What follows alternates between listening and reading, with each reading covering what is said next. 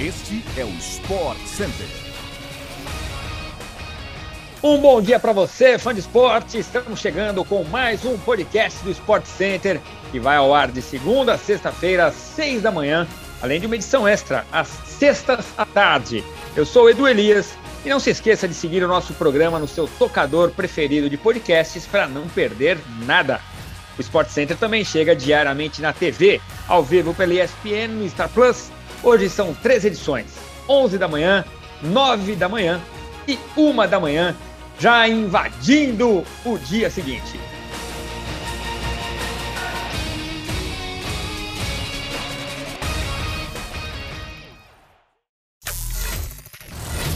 O sorteio das quartas de final da Copa do Brasil definiu os confrontos e mandos de campo da próxima fase da competição nesta terça-feira. Os jogos de ida serão nos dias 27 e 28 de julho, enquanto os da volta estão marcados para 17 e 18 de agosto. As datas de cada confronto ainda não foram divulgadas. O Atlético Goianiense vai enfrentar o Corinthians e definirá o confronto fora de casa. Quem avançar deste duelo enfrenta o vencedor de Fortaleza e Fluminense, que farão o segundo jogo no Ceará. Do outro lado da chave, um duelo já carimbado na Copa do Brasil. Duelo rubro-negro. Flamengo e Atlético Paranaense se enfrentam pela quarta vez seguida na competição. No retrospecto recente, duas classificações do Furacão e uma do rubro-negro Carioca. Fechando os confrontos, o São Paulo duela com o América Mineiro e define fora de casa, no Independência, a classificação. De olho no tal Pix da CBF, os classificados para as semifinais da Copa do Brasil terão uma cota de 8 milhões de reais.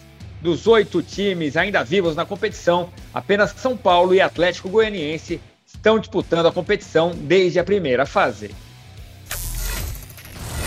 Vamos para a Europa. Segundo o jornal Le Parisien, o PSG teria oferecido o atacante Neymar ao Manchester City em uma possível troca de jogadores. A oferta, no entanto, foi recusada logo de cara.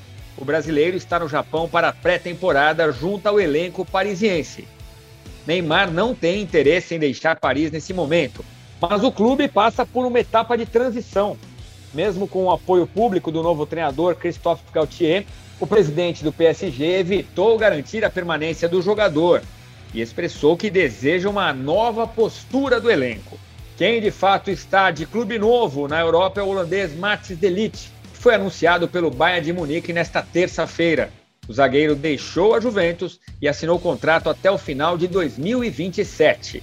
A negociação custou ao Bayern 370 milhões de reais, com possibilidade de chegar a 420 milhões com cumprimento de metas. Delite brilhou pelo Ajax em 2019 e atuou três temporadas na Juventus desde então. O fã do futebol europeu pode acompanhar o amistoso internacional Manchester City e América do México às 10h10 pela ESPN no Star Plus, às 10h10 da noite, 22h10. O Flamengo segue em busca de mais um volante no mercado depois das saídas de Andréas Pereira e William Arão. O clube anunciou o chileno Arturo Vidal e segue de olho em mais uma possibilidade: Wallace, da Udinese. Nesta terça, as conversas avançaram bem com os representantes do time italiano e o Wallace. O jogador de 27 anos expressou o desejo de retornar ao Brasil e as três partes se mostram otimistas para um final feliz de negociação até sábado. O jogador chegaria ao Flamengo com vencimentos similares aos de William Arão e o negócio deve ser fechado por 6 milhões de euros por 70% dos direitos. O clube corre para fechar a contratação de olho nas quartas de final da Libertadores e também da Copa do Brasil.